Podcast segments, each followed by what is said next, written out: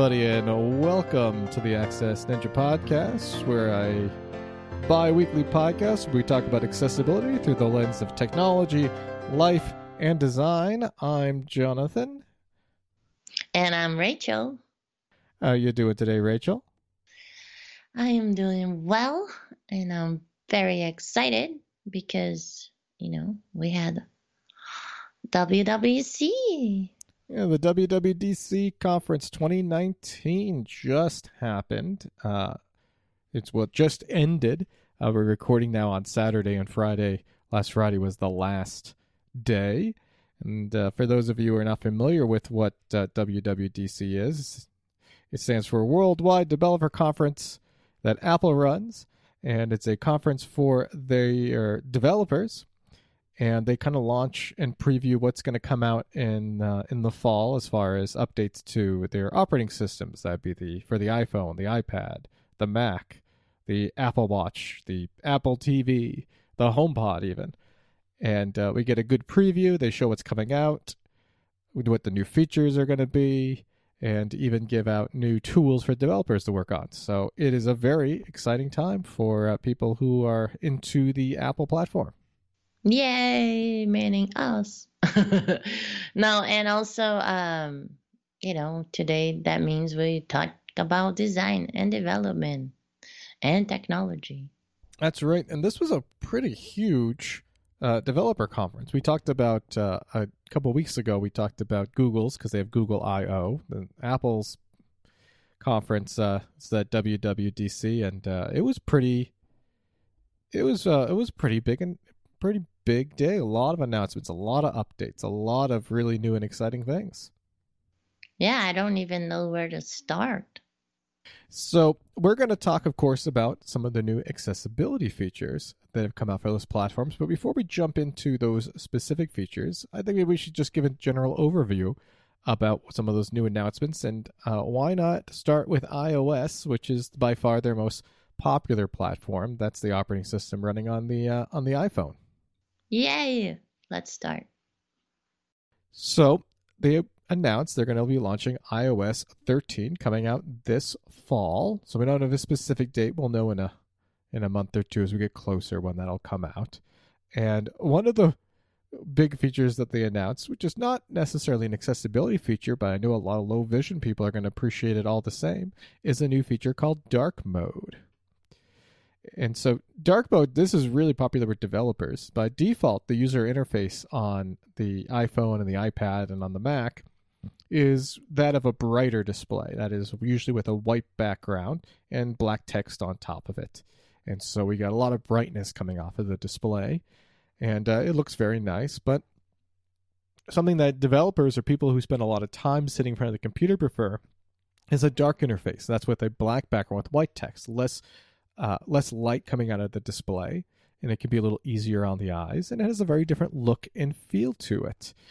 Uh, now, the Mac got dark mode uh, on its last update uh, a year ago, but now uh, iOS is getting that as well. You know, I don't see my screen at all, but sometimes I dim like to almost zero, so I don't feel the light on my face because I'm usually really close to my display but the way that I'm sitting. And um, yeah, I wonder if that would would really make a difference. I think it would. And uh, I've got a lot of customers I work with who uh, like to invert the colors. That's a feature that's been on iOS and iPad for a long time. That forever, for a lot forever, and it does a somewhat similar thing.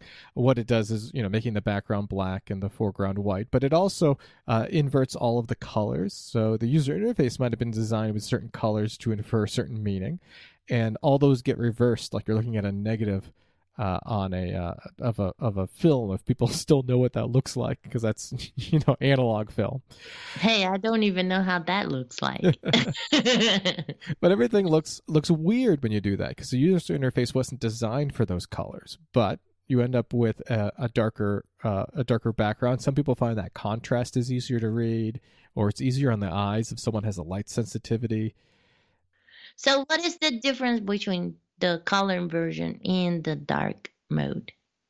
So with invert colors, let's say someone chose a very common thing is to use the color blue to represent a link on a web page. So as you're looking through a web page, if you see text that's blue, that immediately tells you that's a link. I know what that is. It infers meaning and purpose. It might be a slightly different color for your buttons. So the color kind Mhm. of gives you an idea about what things are uh, without having to click on it. Uh, just like when you're using voiceover, you end up on an, an item that's a button, it tells you it's a button. So you know, you know, oh, I can press that. Oh, it's going to do something. The color is inferring that same meaning in a visual way. But when you invert the colors, blue becomes orange. So Oh. all of a sudden, that universal color that everybody's like, oh, yeah, blue, blue is a link. Uh, if I invert the colors, it's not blue anymore. I don't get I don't get to benefit from the the color design that the design that the uh, developer used to infer that meaning, and I don't get a universal or consistent experience with someone who's not using invert colors.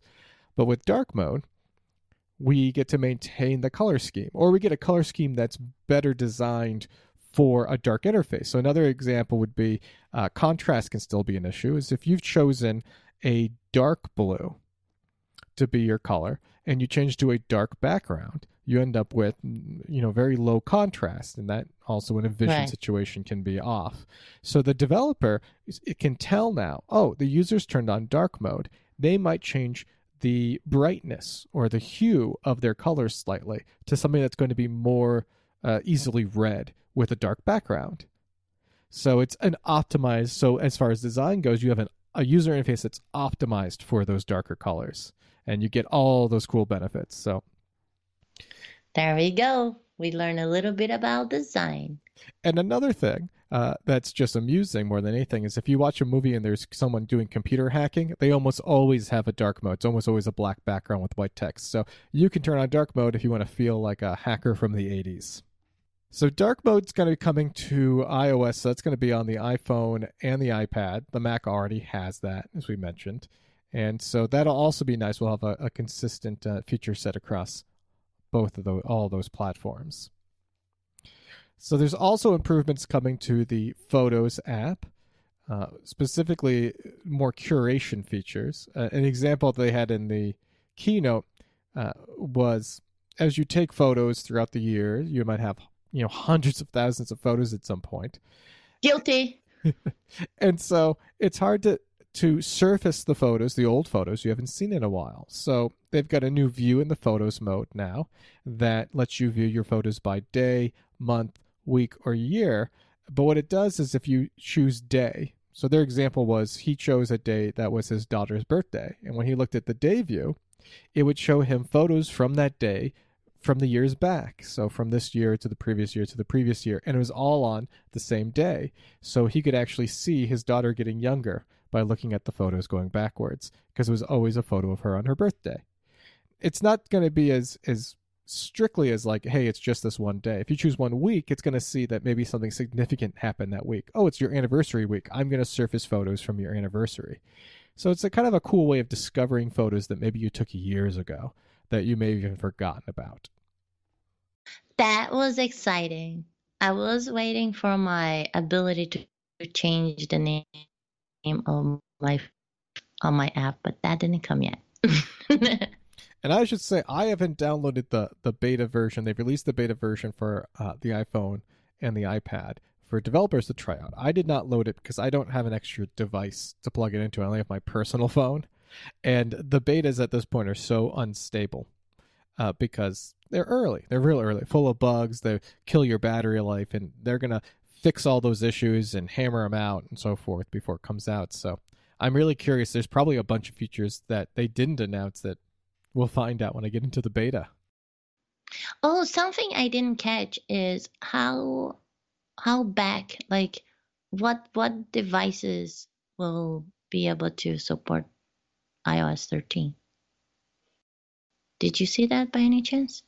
Uh, so which which devices? Uh, Yeah, like how you know, like right now with 12, like I think like uh what iPhone 5S can support it, but if it goes back, like it won't we won't be able to put in it. so iOS 13 will go back. Of course, works on all the modern phones, but the older phones it works with is the uh, uh, the uh, iPhone SE, iPhone 6s, and iPhone 7 going forward are all supported. So you have to have, a, yeah, an iPhone SE or an iPhone 6S or newer. Yay. Okay. Found it. Also, the uh, if the we're going to talk about the iPad, but just so people know, the iPad Air 2 and newer are supported uh, with iOS, the newest version of iOS as well. So iPad Air 2 uh, and uh, the third generation iPad Air, iPad Mini 4, iPad Mini 5, and up. Yay. Now you know. Okay, cool. So if you want all those goodies, I better have something after those devices. So another cool new thing that they're adding, this is going to come across their entire platform as well, including even the watch, is the uh, sign in with Apple. Oh my gosh, I was so excited about that. So when you download an app from the App Store, if they need you to have an account with them, so they can maybe sync your data or track or be able to keep you logged in on multiple devices, uh, sometimes you have to create a new username and password, uh, which is a little bit of a hassle.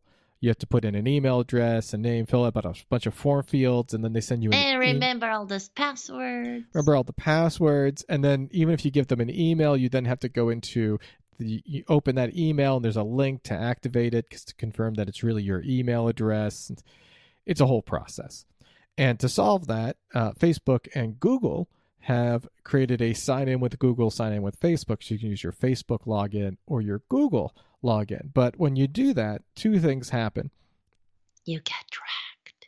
We should have a sound ding ding ding ding ding ding ding.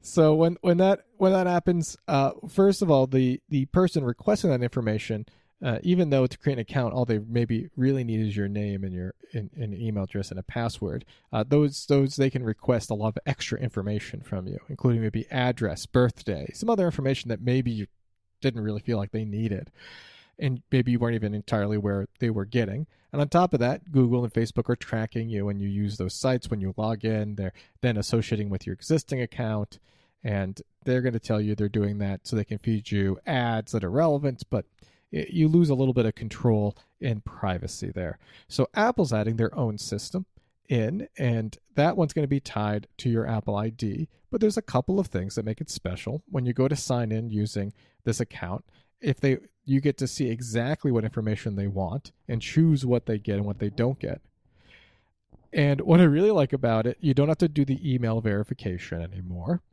Uh, so you get to skip a step of having to go out and go to your mail and find the link and open it up. It's a big hassle. You get that instant sign in. What I really like is that the uh, developer or the whoever is holding the account that you're trying to log into, they don't get your original email. Apple generates a specific email for that specific service. And so that way, the person on the other end can't sell your email to another service. And if they start sending you a lot of junk mail, you can, when you unsubscribe, Apple literally deletes that email. So there's no way for them to get to you. Beautiful. this is so awesome because I have a Gmail account that I use only for those purposes. And it would be so nice not having to manage that. The other nice thing that's going to come through, we'll talk about the Apple Watch in a little bit here, but this will also allow you to sign in using your Apple Watch uh, to a, to a watch application uh, without having to put in a whole bunch of names and passwords and sign in. It's going to be instant. And that's going to make your Apple Watch so much more independent. Absolutely. So it's uh, you know it's the the sign in mode's interesting too. I, my one worry when they first suggested it uh, or announced it was I was like, well, our developer is going to like it because it doesn't give them as much access to things they wanted before. But Apple actually did a whole presentation. They made a, lot of good points that it's uh, that makes it very appealing to developers because uh, they get uh, a lot faster logins. Uh, Facebook, they don't have to share their information with Facebook and Google, who could potentially become competitors of them. So they get to keep that information, their login information, private as well. And uh, they don't have to do email verification, which is a whole annoying thing to set up uh, in and of itself. So it- it's actually very compelling to uh, software developers as well, not just uh, not just us users who want a little bit more control over our privacy. It would be real nice if the government sites would use that. Because uh, this week I was using the immigration site, and every time you log in, you don't only have to put your email and your password, but then once you do that, then they text you a code, and then you have to enter that code, and you have to do that every single time you log in. Yeah, they do it as a two-factor authentication system, pretty much with that text message. And now Apple handles all that on device, so it's it's pretty great. Yeah, exactly. And so it would be so cool.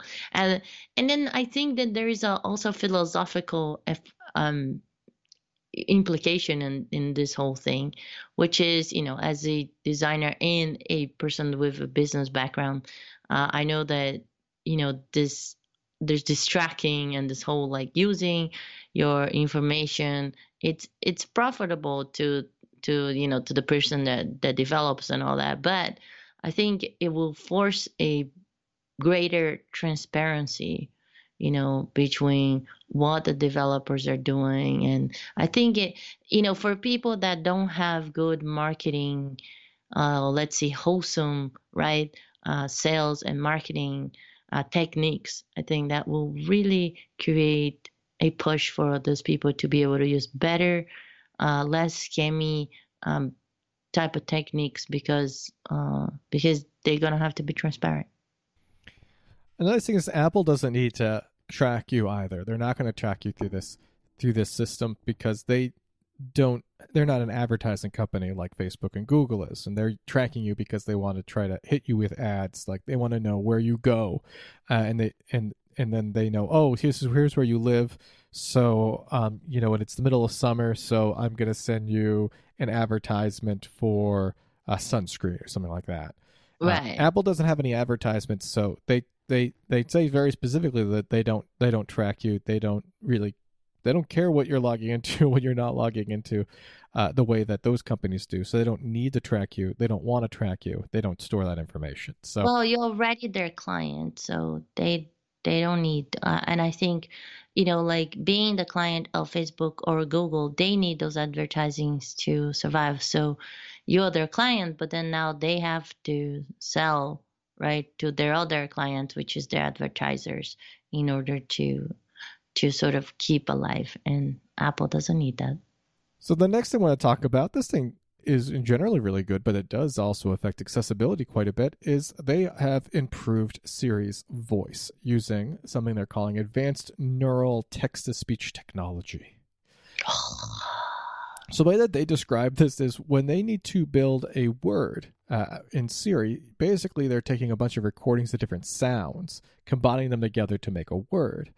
And sometimes that ends up with a more robotic sounding voice because it is saying each piece of the words, you know, something like that. the way I do dictation, right? That's right. So this new system is supposed to assemble the words uh, using uh, this neural technology that is building the entire voice in the computer rather than using recordings of different syllables that are pronounced. It's supposed to give a better uh, a better sounding voice. Uh, they, I've heard the demos, but like I said, I don't have the uh, the beta loaded, so I haven't been able to listen and compare myself. But the nice thing about this new Siri voice is Siri is going to sound a lot more natural sounding, and of course, you can use uh, those uh, these these voices that are designed with this neural text to speech uh, with your screen readers and or tech or you know speak screen functionality, anything that's talking to you from the phone or the iPad or or the computer. So it's uh, it's gonna it's nice to have these because especially someone using a screen reader, you're listening to this voice all day long. The nice every little improvement to the voice and its quality is uh, is well is very welcome. Well, I remember it was like a huge improvement when Alex came out, which is the screen reader that I use at the moment. But I think that with this, I mean, it, I didn't think Alex could get better, but this, I think, will sort of kick Alex to the curb. Maybe we'll see. I'm I'm very curious once to get my hands on this uh, voice and use it in a more meaningful amount of time. So, I think for reading, it's going to be amazing.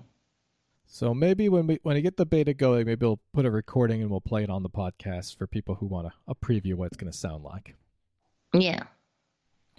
Also, speaking of Siri, although it's more of a Siri feature, Siri Shortcuts is being improved. And uh, we've talked about that on the podcast before. Uh, Siri Shortcuts is an app you can load on your iPhone or your iPad uh, to create uh, basically a list of actions for the phone to perform automatically. This is the way of kind of creating you know, like little macros for, uh, as we talked about, like in Keyboard Maestro, but on your iPhone and your iPad.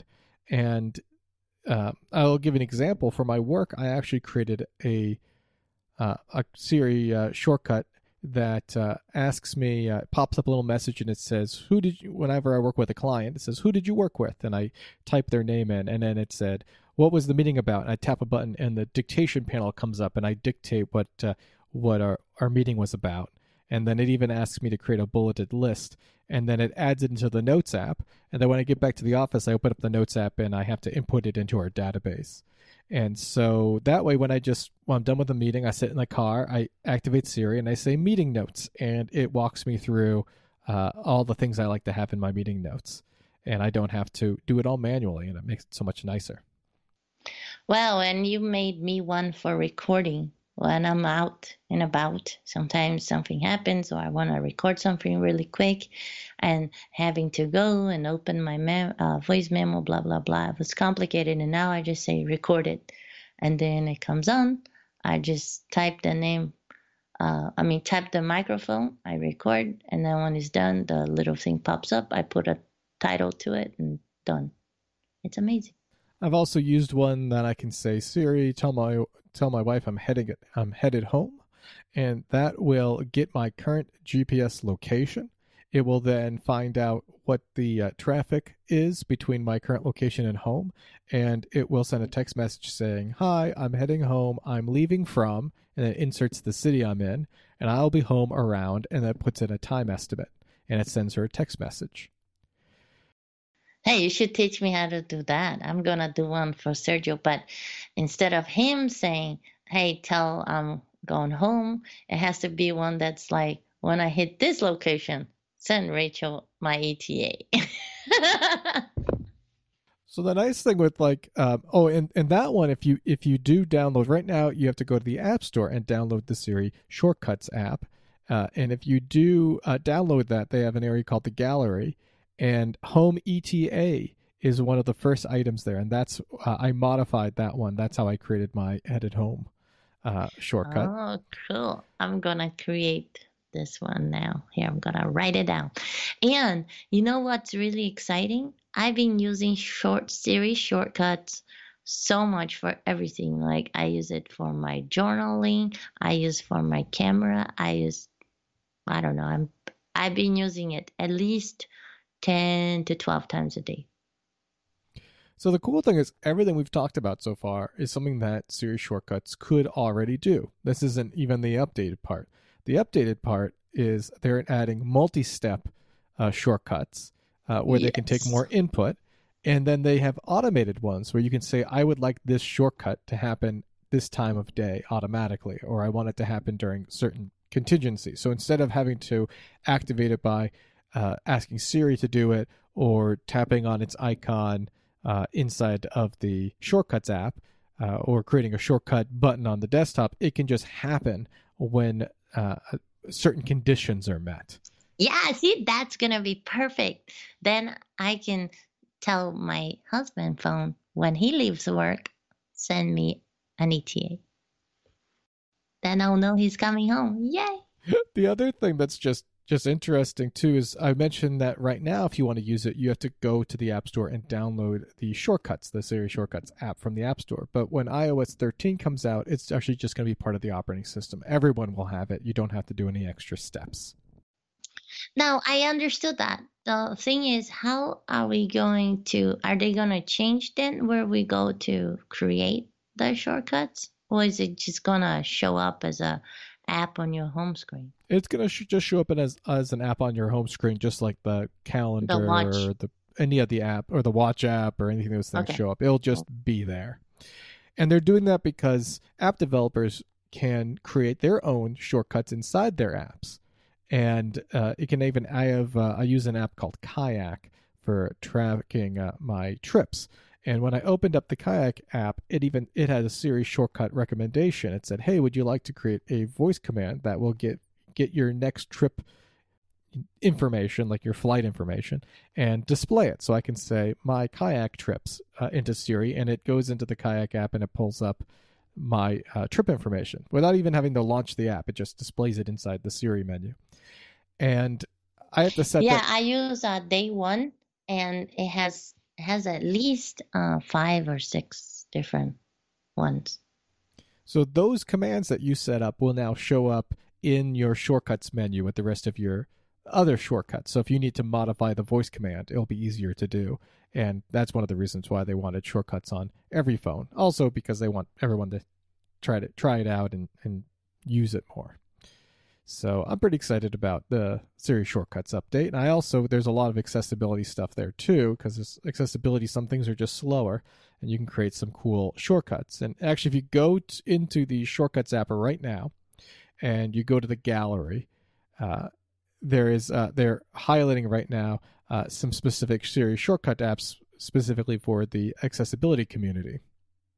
Uh, and so I haven't explored all of those uh, yet, uh, but there's a lot of cool things you can do with it. So Yeah, I haven't seen it. I'm gonna go look and then I'll tell you. But I I use.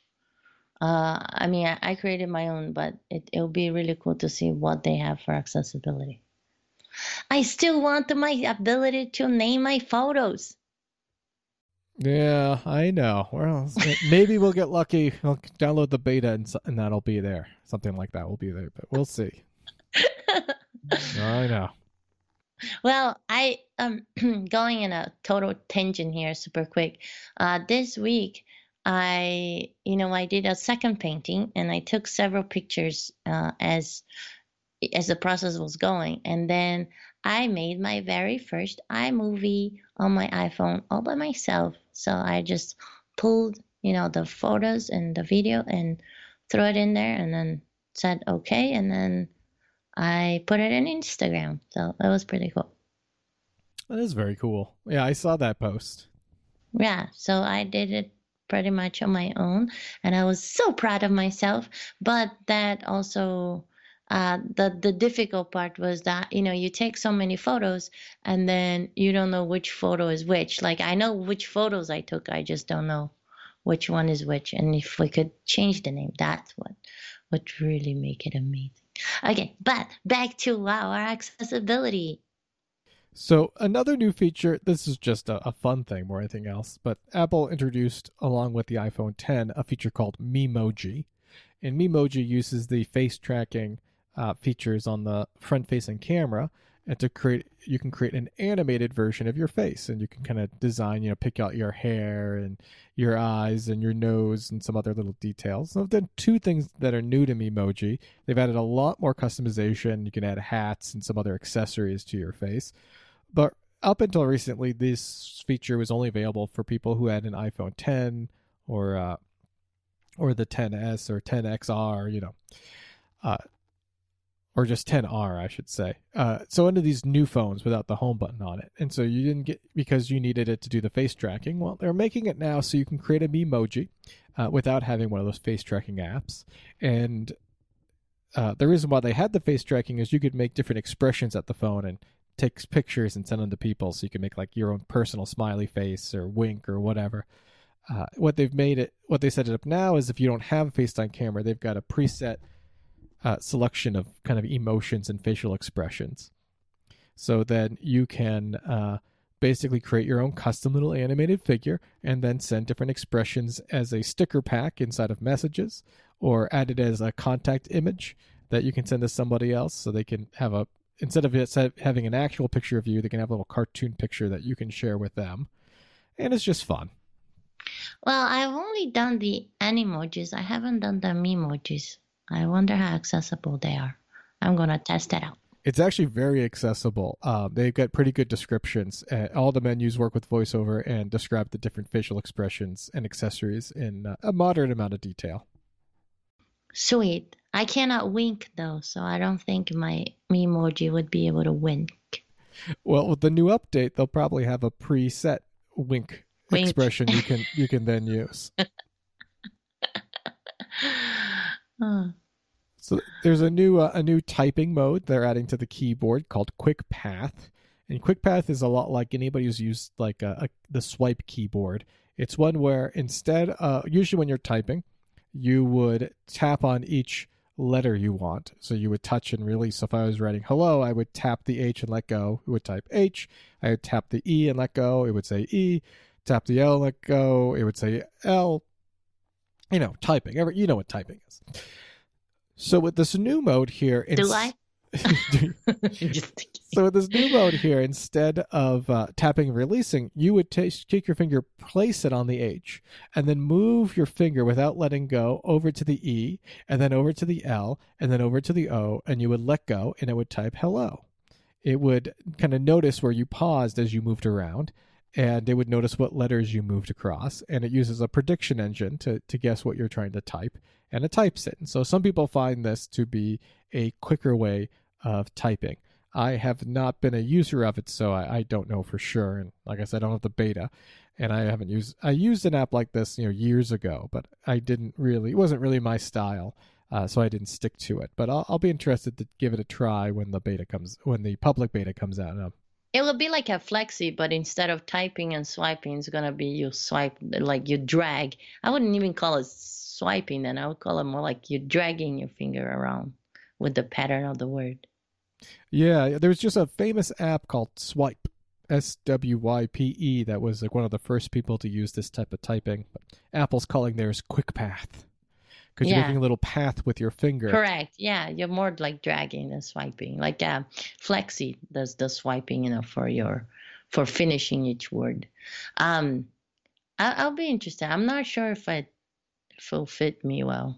It'll be interesting. I imagine, and uh, not using the beta, I can't say for sure, but I would imagine that maybe you have to have like uh, direct touch typing or, or one of those typing modes turned on in VoiceOver, and then you would just do the gestures. But I'll, I'll be interested to see how, how it works with VoiceOver. Well, we will be testing and letting you know. So it's probably gonna be about a month um, before I'm willing to put the uh, the beta on my phone. Uh, so Apple does a private beta. I kept saying private and public beta. I just want to clarify.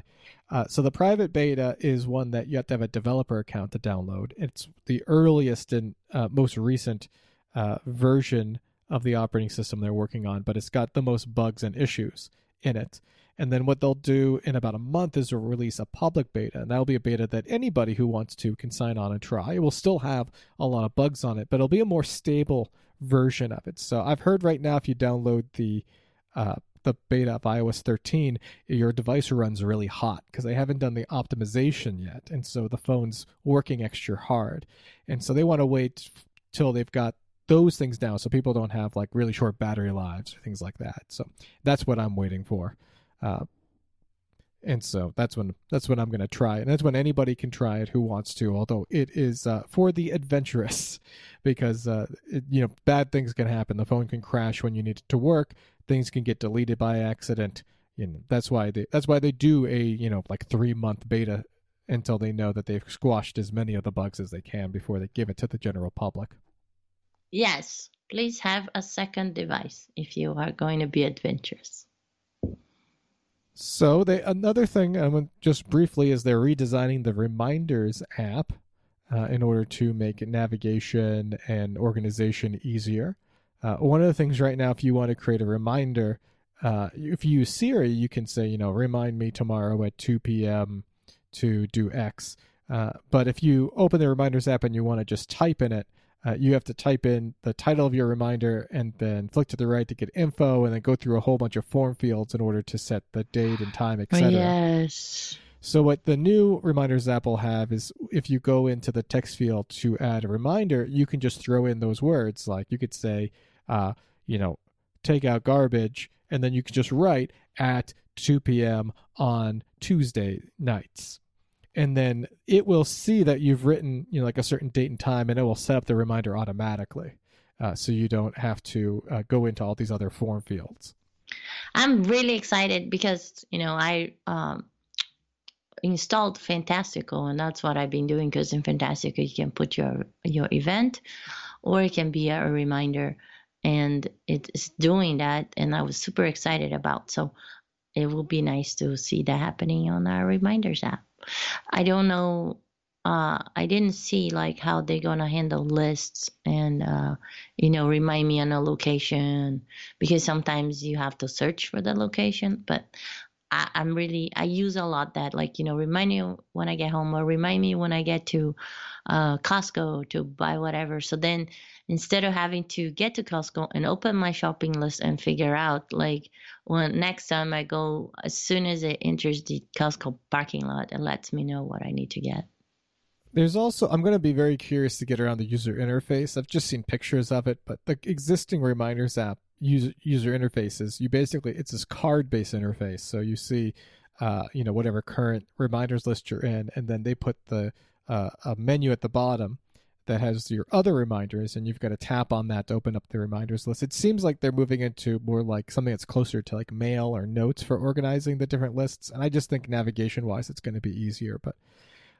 I haven't really jumped into that yet, but uh, so I'm excited. I use the reminders app a lot too yeah, we'll see. We'll keep keep you know keep tuned, and we'll let you know what's happening. So they also have updated CarPlay. This is a feature that I don't have a car that supports it, so I haven't really jumped into it. But they've uh, they did a user interface update for the CarPlay, which is how the phone integrates with a car stereo system that, of course, has support for CarPlay.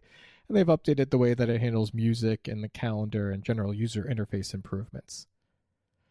So I, I don't have the uh, I don't have the pleasure of uh, of using it myself. So I that's about as much information as I can give you on that. It it looks nice, but uh, I I can't tell you like oh I'm excited about this. Well, my car doesn't do that, and uh, I'm not in the market for a new vehicle, so uh, I just gotta look at it at a distance and appreciate it. well, we'll we'll have somebody tell us how it is because I don't have a car. Well, I do, but it's not mine. so Another big thing that will affect everybody is improved performance. If you do have a phone that uses Face ID to log you in, they say that's about 30% faster. So the speed at which FaceTime can recognize you is improved. And that's a software improvement. You don't need a fancy, you, you get that regardless of which phone you have. It's not because they got a new camera, they just figured out in software how to make it faster. I am really excited about that because it annoys me because it closes all the time and then I have to be doing my face and half of the time, you know, like it, it's okay when I'm at home, but if I'm in a party and I'm trying to get like people's contact information or take a picture, uh, yeah, it gets a little cumbersome. Yeah, sometimes you're in a hurry and you need it to be just a little snappier. Yeah. So this is gonna be exciting, especially like for selfies and stuff as you're going around. They've also figured out in software how to make apps launch faster without you without the developers having to do much of anything. Uh, so they say that in some cases, some apps are opening and being ready to use up to two times faster than they are right now. I listened to an, an, interview where they talked a little bit more in depth on how they've done it, but a lot of it's just behind the scenes. They've just optimized, optimized, optimized. So apps will launch faster in iOS 13, and I, I really appreciate that this update and the last update they really did put an emphasis on increasing performance. I love it. Now, this is part of iOS. We've been talking about iOS 13, the operating system that runs on the iPhone and it runs on the iPad. But they made a couple of iPad announcements, and one of those things is they're calling the version of iOS that runs on the iPad iPad OS now.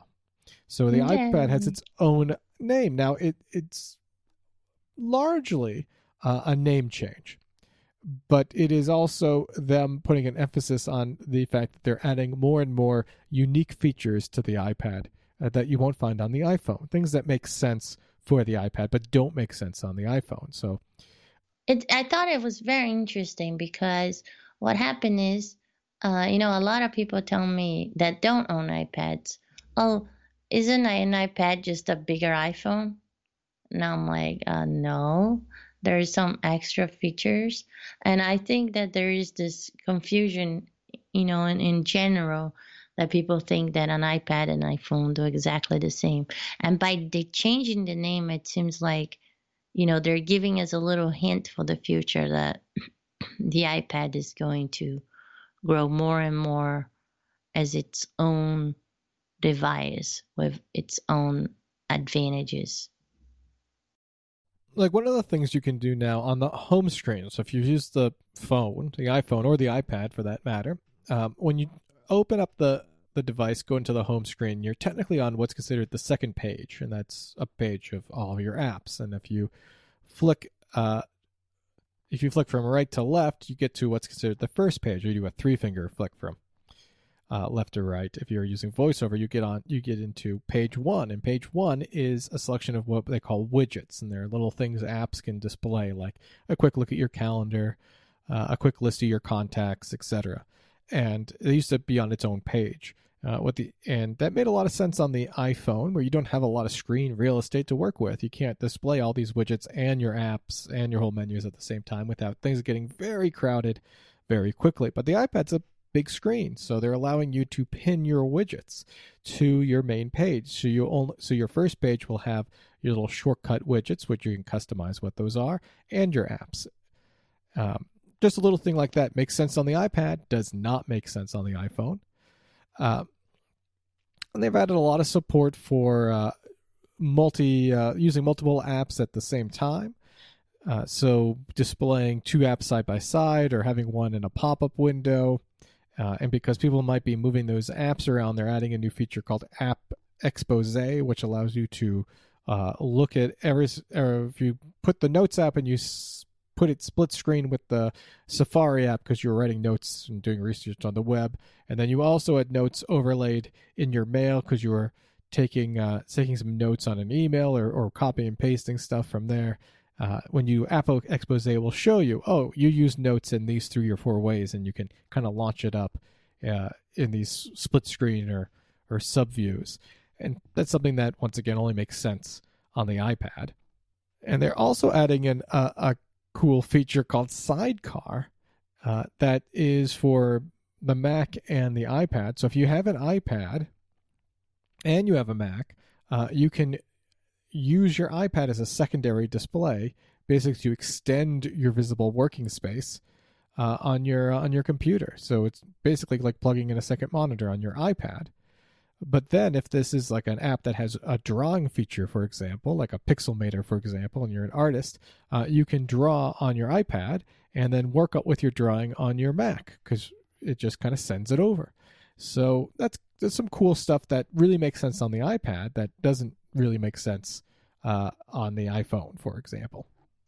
I thought that was brilliant because you know I remember mean in the design school a lot of us had like uh, I think it's called Bamboo. It's like this, you know, tablet that we would like connect to your Mac and be able to do drawings and things. And I mean, this brings the budget down and and it also makes it, you know, that you can have a device that has multiple functions.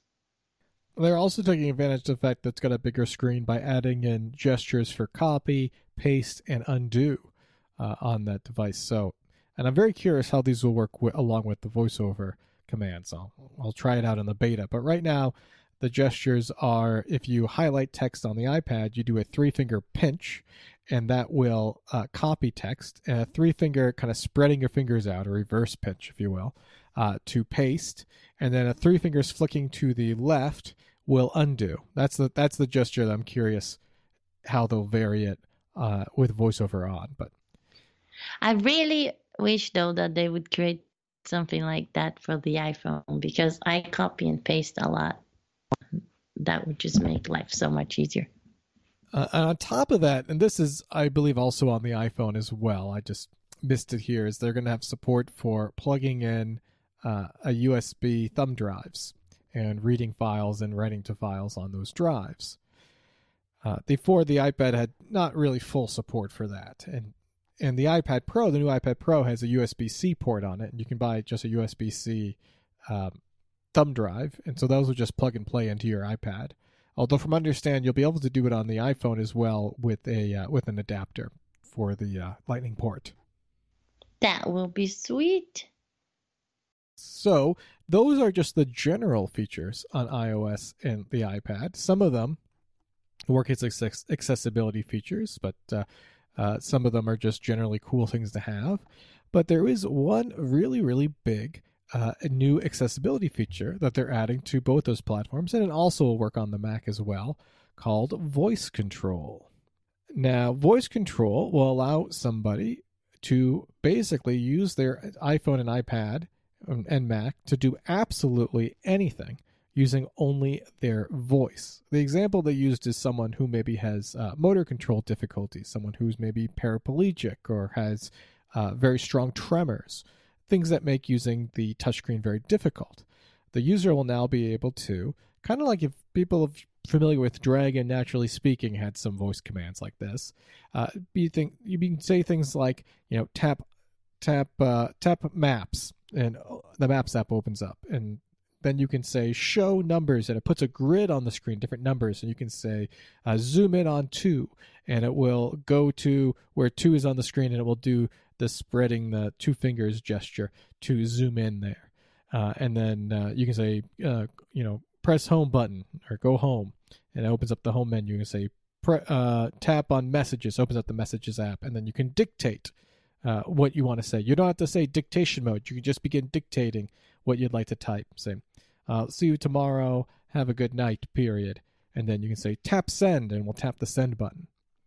And you can this works on both the mac and the iphone and the ipad and you can do literally anything. So it's full voice control.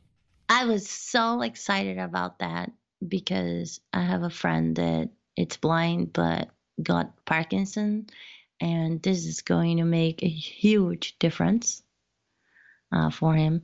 And then also, um, you know, we've we've had clients that you know we're doing trying to do everything with Siri because you know they they didn't have the time to learn voiceover. So I think this could also potentially help a lot. But I mean, I'm to use it just for automation purposes. I'm very curious, voiceover wise, too, because one of the things that you can do now is voice corrections. It's something that the dictation mode on the iPhone, the iPad did not have. So if you dictated something and it came out wrong, you know, one of the words came out wrong, uh, you would have to manually delete mm. that word and redictate. But now there'll be a voice command that says, you know, if you said, uh, uh, if you're talking about like uh, a ship, you're like, oh, I was on the ship and I moved to the aft side, and it wrote, I put to the path side because those words are similar. You can say correct path, and then say aft and redo that dictation. And then you can and then of course your text cursor is not at the end. You can say go to end and it puts your text cursor at the end and you can begin dictating again. So you can really make corrections, which is something that was very missing uh, from the older versions of dictation. Hey Jonathan, you might be able to get better text from me from now on. That's that's true. I have so many customers too. They'll dictate out something really long, and then VoiceOver reads it back, and there's some little mistake in the middle, and you go, "Ah, close enough," and send it. okay, I'm feeling better now. I only do that to my friends. oh, I know a lot of people who do that. So I have, I, I, have some I friends who are... tell them, "Hey, if you don't get it, just tell me." I have a fully sighted friend who I he does some proofread, and so I get a lot of funny email stuff from him too. It just just bizarre, and I had to grade back me like, "What are you saying?" oh Lord, okay. I was excited for that. Uh, voice control is really cool, and another thing that it brings to us that they had to do in order to make voice control work is that all of the voice processing is happening on the phone or on the Mac now. When you activate Siri, for example, Siri usually uh, processes the language using a server. So it's basically taking and recording your voice, uploading it to Apple servers. Apple server is processing the language. Uh, really quickly and sending the result back down again. But if you're going to be, if you're in a wheelchair and you're going on a uh, a nature trip out to you, you know, you're out in uh, uh, Rocky Mountain National Park. They've got several trails that are wheelchair accessible, and you get out there, and there's no. It's a big national park. There's no cell. There's no cell service out there. Well, you you can't. Unless have, if you use Verizon. no, I'm just kidding. Verizon will work better there though, but just Are you trying to get um, Verizon to sponsor us? Is that what's going on here? Yeah, I should call them. Hey, sponsor us. Uh, Verizon, no, call us. but- yes, call us No, uh, uh, it it will work in some parts of the park, but yeah, everybody else usually dies by when you get there. Well, the thing is, you can't have a voice control system on your phone stop working if you're trying to. Let's say you've loaded up all of your hiking trails or your plans, or you need to look something up in general, or you're integrating the phone into some other assistive technology. Well, the nice thing is, voice control is all processed on the phone. It does not rely on an internet connection or a network connection at all, which also means several other dictation features on the phone will no longer be tied to uh, the internet, which means you'll be able to get some proper, uh, some dictating go- working even when your network connection's not strong. Well, and that will increase also your privacy because you know they usually let you know that going through a server, so a lot of people don't use dictation for that reason. That's right. Everything's on device and it never leaves the device, so it's a very, it's a much more private uh, function as well. And I can't believe they launched it. Usually, when you know, like even dark mode came out for the Mac before it came out for iOS, or VoiceOver came out for the Mac before it came out to iOS. There's all these accessibility features. Uh, you know, they're working on one platform for another. Voice control is out for everything on day one uh, of its launch. That's that's I, it's really good. And the only way this is possible comes back to a come back to a bigger topic here. But the only way this is possible is how. So when you say voice control, tap send button. How does it know that is the send button? Because someone might have put a, a little blue, like the send button in messages is actually a blue circle with an arrow pointing up. It doesn't say the word send. So how does it know that it should press the send button? Well, Apple uh, knows that there are people who are using VoiceOver or switch access to control the device, and so they have an accessibility label that says send. And those accessibility labels that voice control uses so that you can say the name of a button, even though it might be a picture. Uh, now, you can also, if you don't know the name of a button, you can say show numbers and it puts numbers next to everything. And there's other ways of figuring it out. But what that means is that the is that the accessibility work Apple has done to make voiceover work is the underpinnings that's that allows voice control to work. Voice control would not work the way it does right now without voiceover. And yes. so these features, these accessibility APIs that they've built, allow them to build new features like voice control. And it's important for developers to continue to maintain accessibility on their device. Now, when you work on that accessibility features on your app, you're not just helping out voiceover users. You're helping out switch control users. You're helping out voice control users. It's a it, you're no longer just building for one for one disability market. When you work on your accessibility, you're building for a huge collection of people. Well, and creating the underpinning, like I said, you know, good design, 70% is, I mean, good accessibility, 70% of it is good design. So when you create, when you take the time to create those underpinnings that's back and that it's functional, that it works, then everything else falls into place. And voice control, they're displaying it as an accessibility feature, which it certainly is, but it's going to be used way outside of just access people who need it. An example would be like I'm immediately thinking uh, I'm going to probably want to turn it on when I am um, using uh, want to use my phone when I'm in the kitchen cooking something and I got my hands dirty and I don't want to touch my phone. Well, I can use voice control and I can go through all its menus and tap on anything and flip the page on the you know if I'm cooking something I can get it to change the page or tap on things, etc. Hey, I didn't think about that. My phone will be a lot cleaner now. That's right. Now, I thought about the ye like the l- silliest use for it.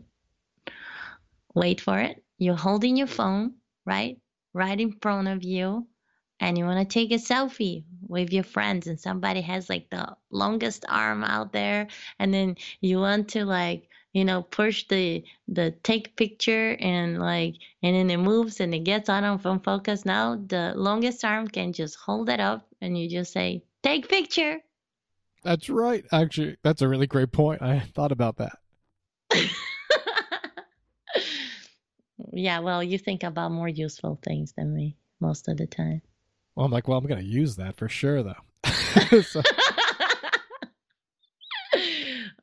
So this is all processed on device. Apple's also updated the quality of their dictation recognition, uh, and they've also set it up so that you can switch between commands and in uh, writing dictation without having to use a special command. It kind of figures out what you're doing.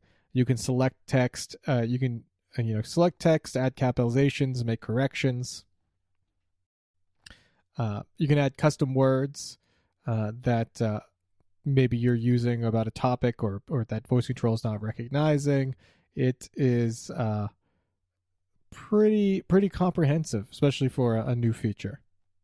It's so exciting. I just wish we had like fireworks sounds for it. You can also perform any gesture with your voice. You can say pinch, swipe, zoom, press home button, tap, you know, whatever you whatever your voice commands are, and it will it will perform those.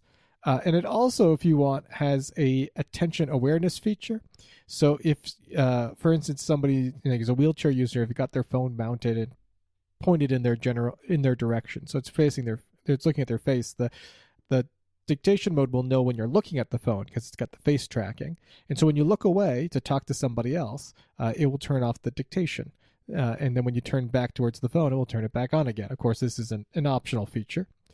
Uh, but uh, it's kind of neat for uh, someone who's got their phone mounted so the phone's always looking at them and they want to have a conversation not to the phone well it's important for the phone to know it's not being talked to uh, so you can just turn your face away now you can also use there's a voice command say go to sleep and that'll and that'll make it stop listening as well but the the face the the fa- attention awareness is just kind of cool yes that is really cool like uh I think I have a friend that uses an iPad mounted on her chair, and I think that will be super cool.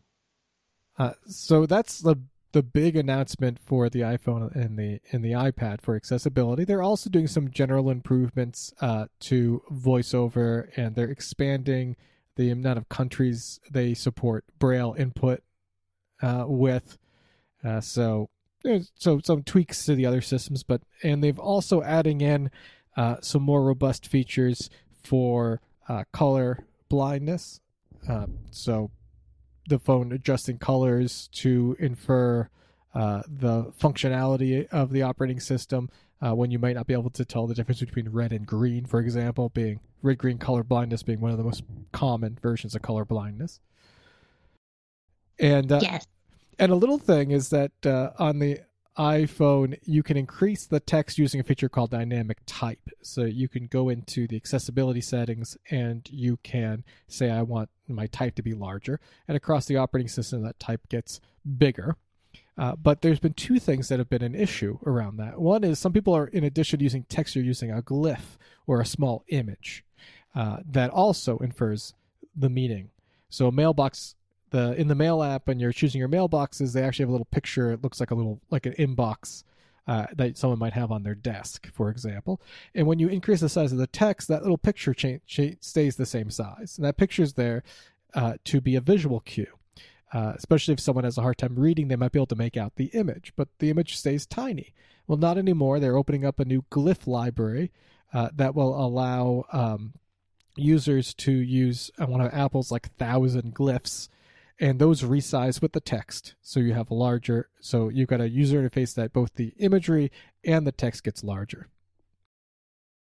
And then on the tab bar and other small user interface items that can't get larger, you might say dynamic type gets bigger, but they've got a little, they've got a section of five buttons across the bottom. If they get bigger, nothing would fit. Uh, they're adding a new API in place so that the user can place their finger on one of those large, uh, one of those smaller items, and a large print image will appear above it to show you what that is. So you can get larger text uh, on small uh, user interface buttons as well that otherwise couldn't resize. Uh, but they'll let you know that you should let everything resize that should be resizable. It's only in with those small few exceptions that they will allow this other feature to also make it large text. I think this is very exciting for the baby boomer generation. And literally anybody after 40 because you know we know that vision degrades. So i think this is brilliant and is going to serve not people just with disabilities but anybody that's having some vision degradation. So that covers what i wanted to talk about with the uh, their mobile platforms the iphone and the ipad. And we're already an hour in here, so I'm going to move a little bit faster as we talk about the Mac here, because uh, the Mac. Or maybe maybe we should do a whole different episode on the Mac. Actually, it's probably not a bad idea too. Uh, yeah, because I mean, not not most people that use um, I mean, most blind people use iPhones, and just a handful of us use Macs. Actually, that's a good idea. So we, so that I don't speed through it, why don't we uh, next time talk about the updates coming to Mac OS uh, 10 Catalina, as it is called, uh, because none of these features are coming out to the fall anyway. So you've got some time. So we've got some time to talk about it. yes. There, there's two other things I want to say really quick though. Is uh, uh, there's also an updates coming to HomePod, their speaker system. Oh yes. And HomePod will now be able to recognize different users by recognizing their voice. So if you've got uh, if you're like an Apple Music subscriber, for example, uh, and you go to your HomePod and you say, "Oh, play me play play, play me some uh, like happy music," it it looks at your listening history and tries to provide you know artists and types of music that you'll like but if there's more than one person with more than one type of tastes, uh, it didn't have a way of differentiating between the two people. Or if you wanted to say, hey, uh, to your HomePod, you wanted to say, hey, remind me to do this tomorrow, uh, it could only assign to one person's reminder app. Well, they're adding multi users for that. It will recognize different voices, and so more than one person can take advantage of some of those HomePod features. I thought that was really exciting, but the most um, interesting part is how fast, you know, like sort of artificial intelligence is it's growing in the sense of being able to tell one person from another. I thought that was fascinating. Yeah, it's a big challenge. It's interesting. The other thing that's also getting multi-user support is the Apple TV. So um, I like that because uh, if you once again have viewing preferences and using an Apple TV, there's one more person in the house. You can now set up multiple users. It's also good if there's children, you can set up a special user for them that uh, uh, you know has more restricted access to certain content. So for so Apple TV also gets multi-user support. Yay! It's Matt. like I felt that this time everything is going multi. That's right. Yes. We're gonna call it the multi update. So that uh, well, that covers iOS and iPad OS, and we, like I said, a little bit about a HomePod and the Apple TV. Here, we will spend some more time getting in deep with the Mac OS next time, and I, I actually have downloaded the beta for that one on uh, on my laptop because that one's a bit more stable than the iOS one is. So I'll be able to talk from more personal experience on that one when we talk about it next time. Yes. And then we also going to talk about watches. Yes, so Watch OS uh, has some cool new features as well. Very and it deserves a lot of attention. And it's uh, moved even closer and closer to uh, the watch having full independence. So very excited about it's that. My well. kind of thing. That'll be good because uh, you know I'm very excited for the time when people will be able to get the watch, but won't necessarily have to either a have their phone with them most of the time, uh, or b even own an iPhone because there's some cool things, uh, especially like because the Apple Watch right now has got fall detection. And I know a lot of seniors who could really benefit from that, but they also don't necessarily want a smartphone. Uh, but the family might want them to have that fall detection and that emergency SOS mode and uh, as as soon as we make that independent, that'll be something that I think a lot of seniors will be interested in. So talking about the SOS mode, yesterday I had my watch really tight, and you know I I was like I put my hand on the floor because I was picking something up. So I had my my watch hand on the floor, and I was picking something up from under the couch, and then I pressed the you know the what do you call it? Pressed the crown for a long time. So then and then and I was like, oh my gosh, she's gonna call 911. So I had to like stop real quick and, and get it. But imagine like 911 shows up like three minutes. I was like, like no, it was just me being dumb. Oh. I had a I had a friend use uh, SOS uh, mode after a car accident, uh, a while Mhm. back, and they did not realize one thing. They used it because they wanted to contact the the the police. And Mhm. what they didn't realize is that they, because they had, when they set up the device, they'd set up an emergency contact, uh, which Oh, uh, and so she didn't realize it called her emergency contact because she so she wasn't following up with her husband, and so her husband gets this alert that SOS mode has been alerted and has an address, and of course she's on the uh, on the phone with emergency services, and he's trying to call her back. Uh, to figure out what's going on, of course, she doesn't want to leave emergency services. So then he ends up at the at the scene, and she's like, "How did you know where I was?" And she's like, "You set me up in as emergency contact when you initiate SOS mode it sends it sends your location to your emergency contact so that exactly Yeah. like this they can come and, and get to you that happened in yoga class. Like I think, uh, you know, it was the same thing. Uh, I kept pushing the watch, and then at some point, uh, Sergio called and called, and I I walked on. And I was like, "What's going on?" And he's like, "What? Did something happen?" And I was like, "What? No." so I called nine one one, and I said, "Hey, nothing happened." so they they actually were about to send like uh, someone. so it's a very cool mode to have but uh yeah don't don't But don't be stupid. don't be stupid and and uh, and don't don't yeah i say don't don't test it it works um yeah, it does work. I can attest to it. Don't don't play with it. It's a serious thing. all right so All right. i think we've kept so- everyone here long enough let's wrap it up Well, thanks for listening this far. If you're still with us, and if you've got feedback for us, send it to us at feedback at access.ninja. That's feedback at access.ninja. Also, if you enjoy this podcast, if you can jump on whatever your favorite podcatcher is and give us a rating, we'd really appreciate it. So, uh, you know, be good to each other, all right?